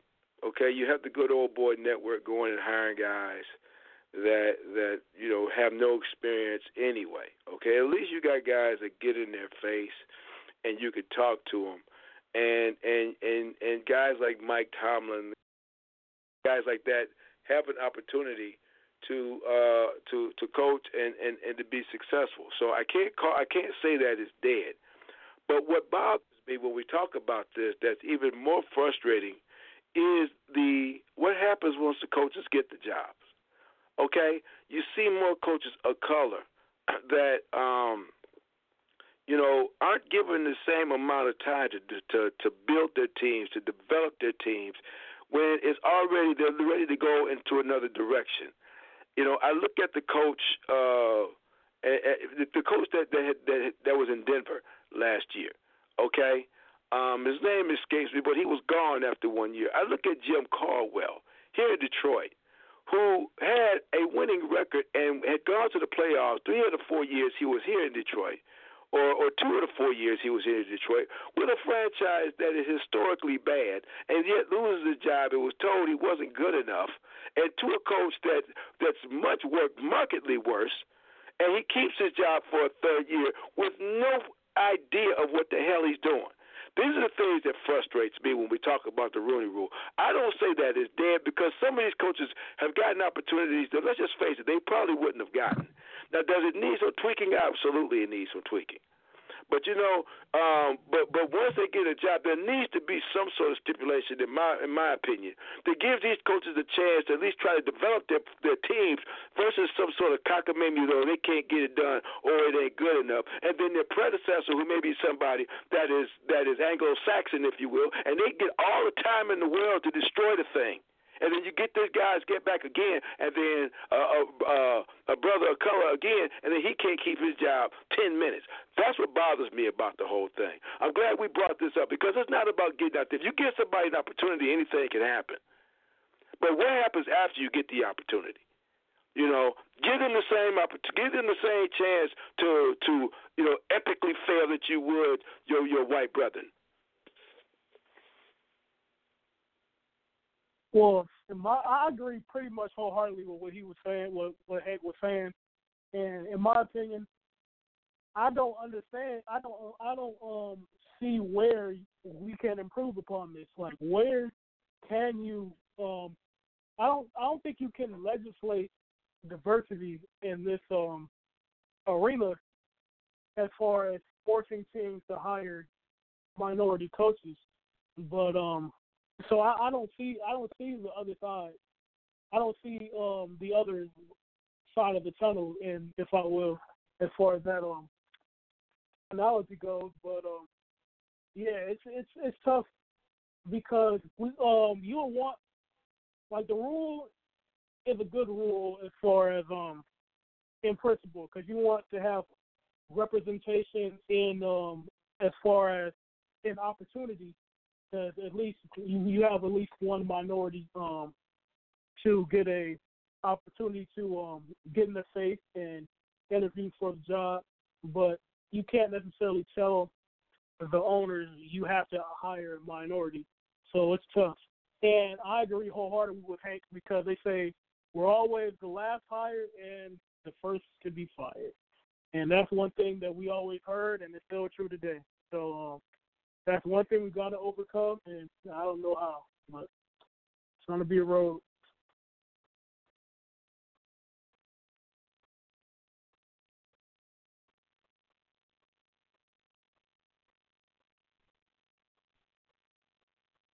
Devon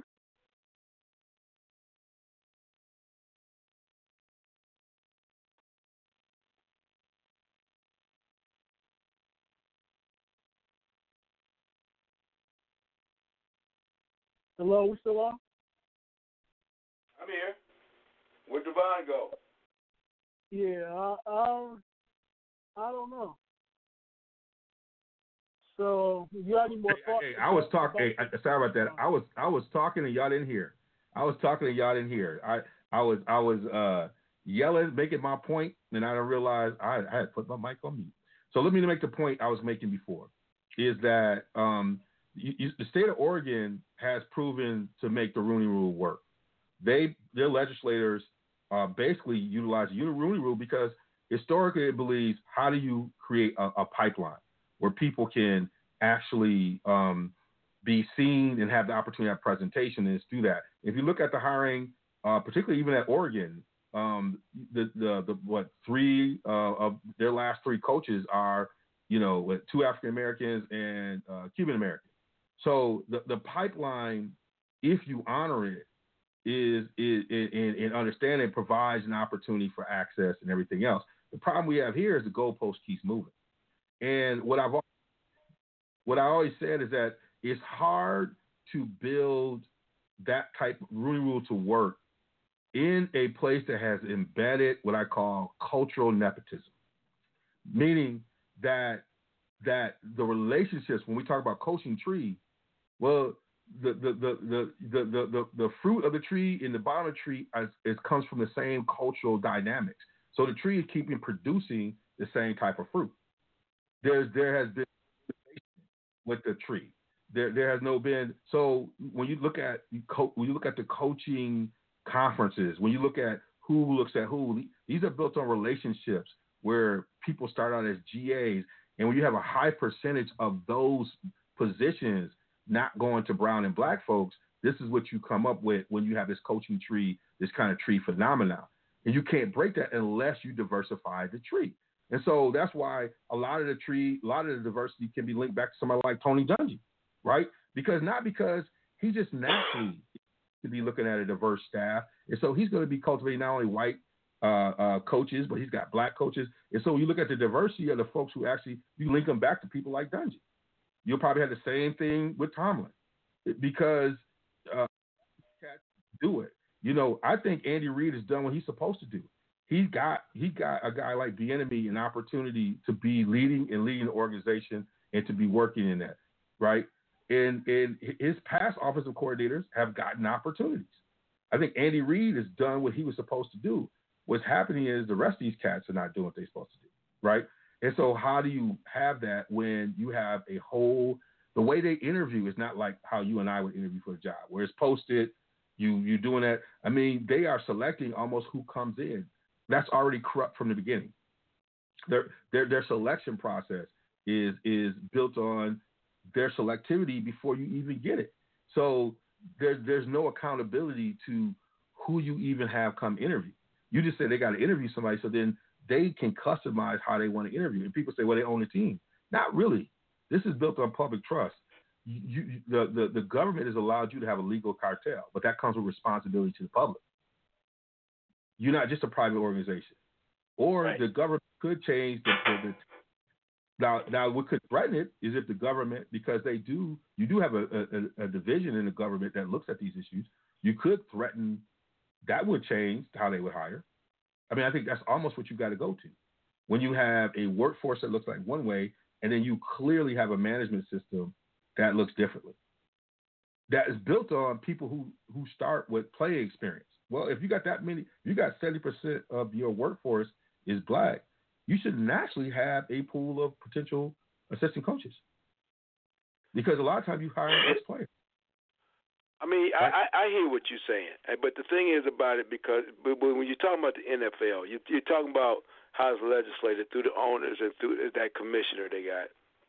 You know, uh, Oregon and a, and a lot of states in, and of itself that's, that's really trying to be diverse, that can be sued in that regard, are going to try to make those kind of go try to make those kind of moves.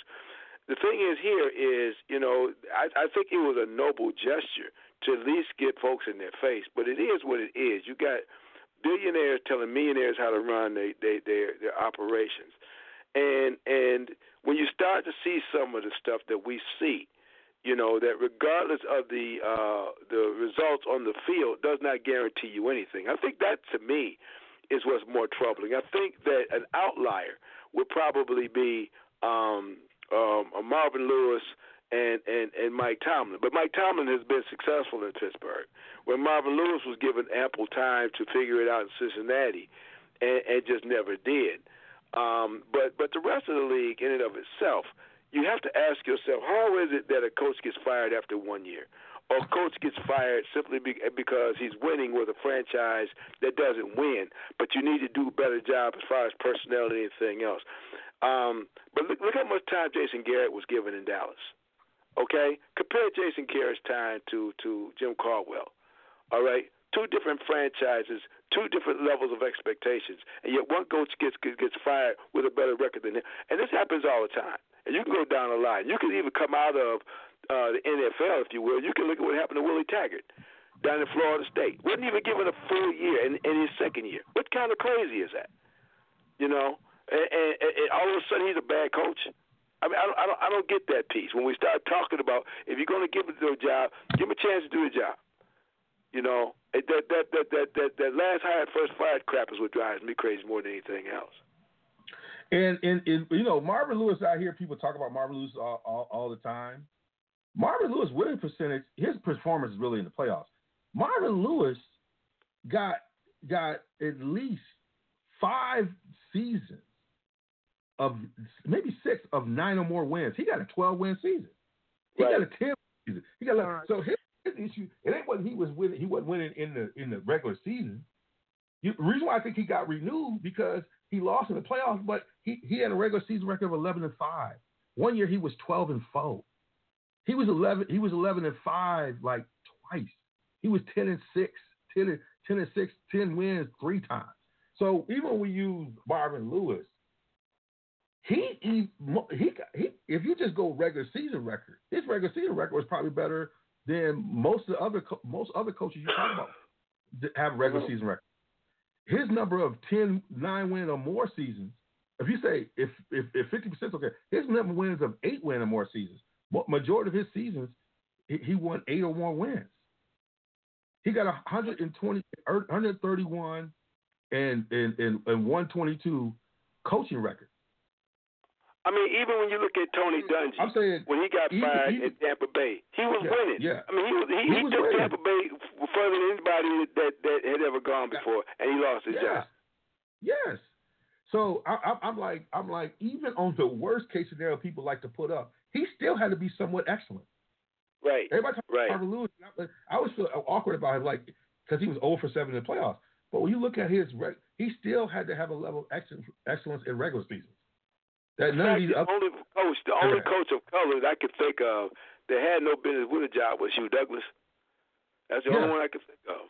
yes, Hugh, and even Hugh, given what we're doing, Matt Patricia should have got another year. Yeah, exactly, exactly. But but but when you when you when you when I see stuff like that, this is what outrages me.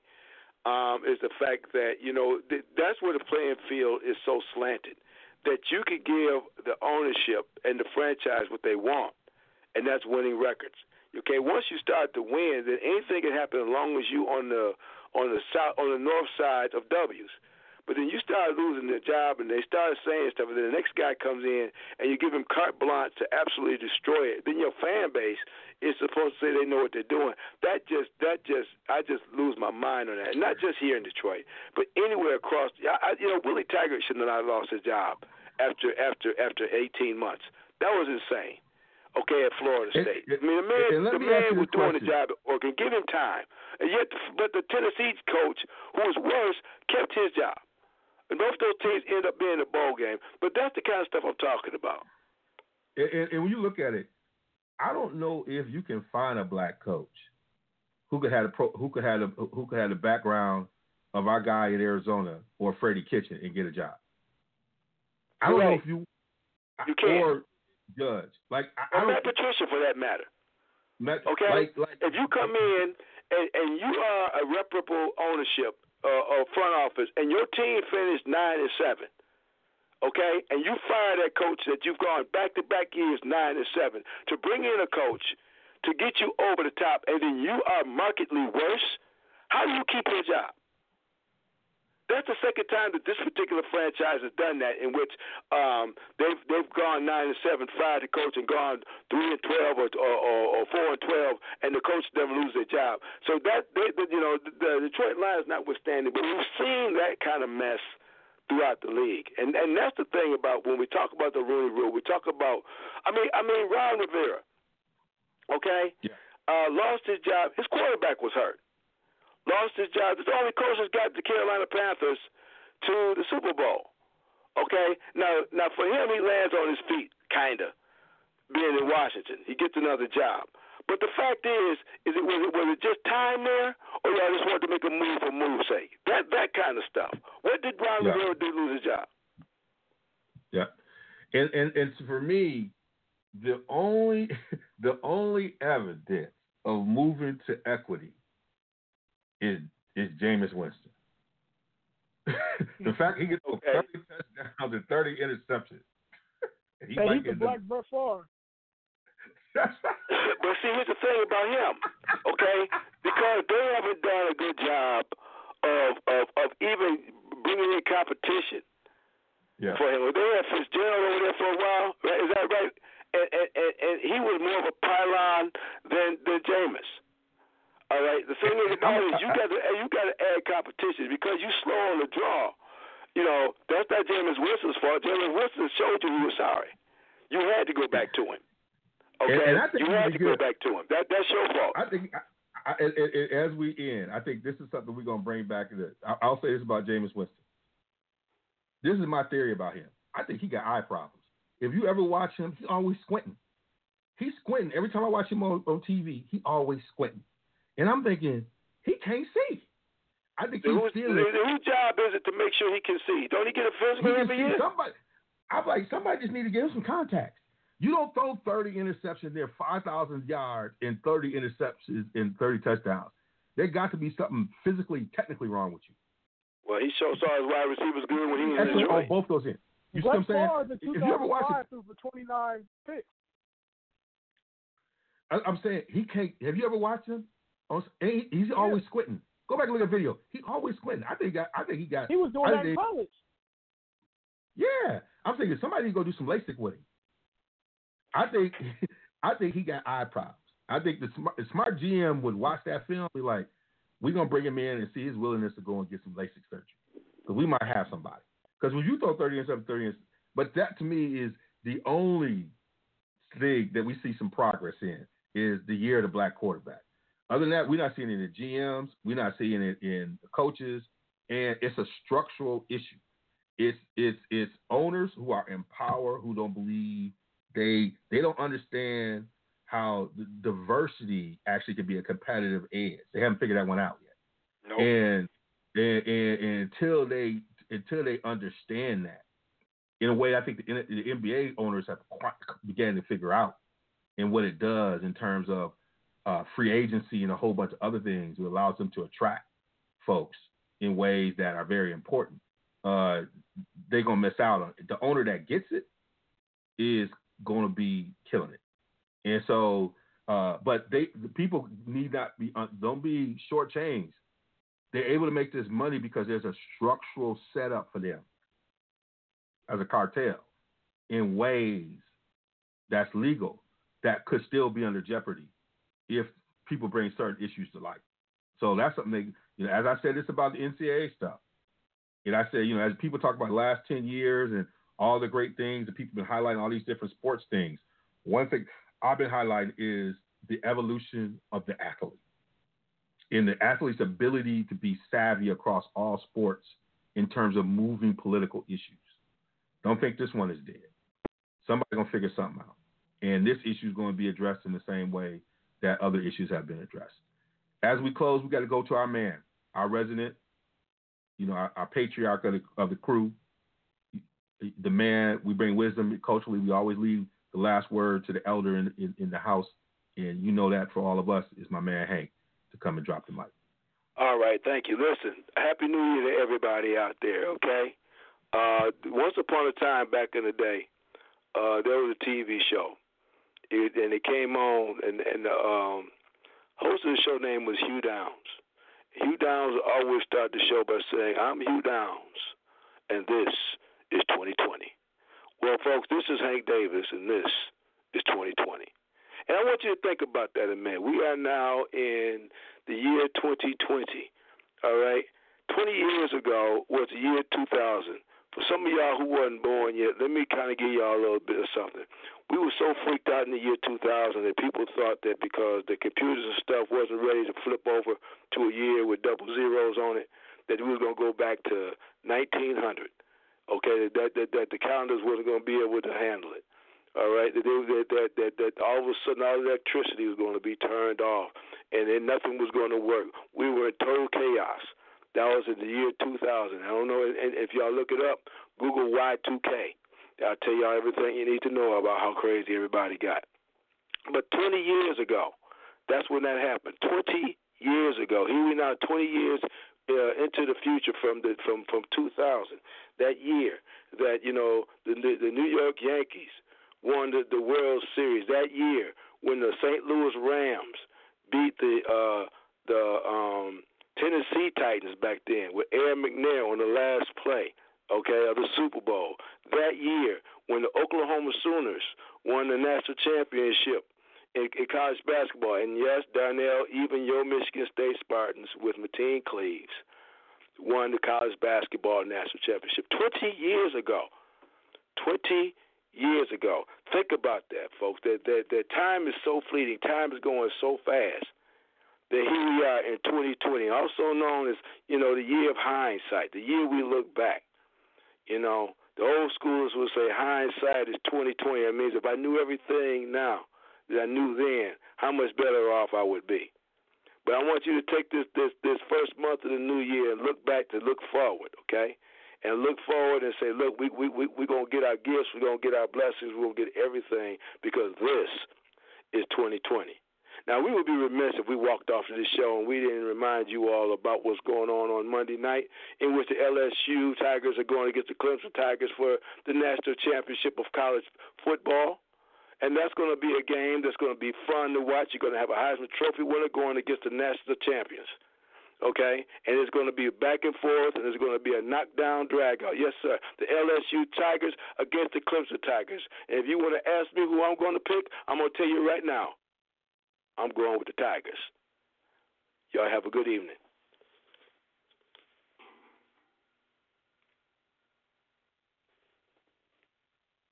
It is Ryan here, and I have a question for you. What do you do when you win? Like, are you a fist pumper?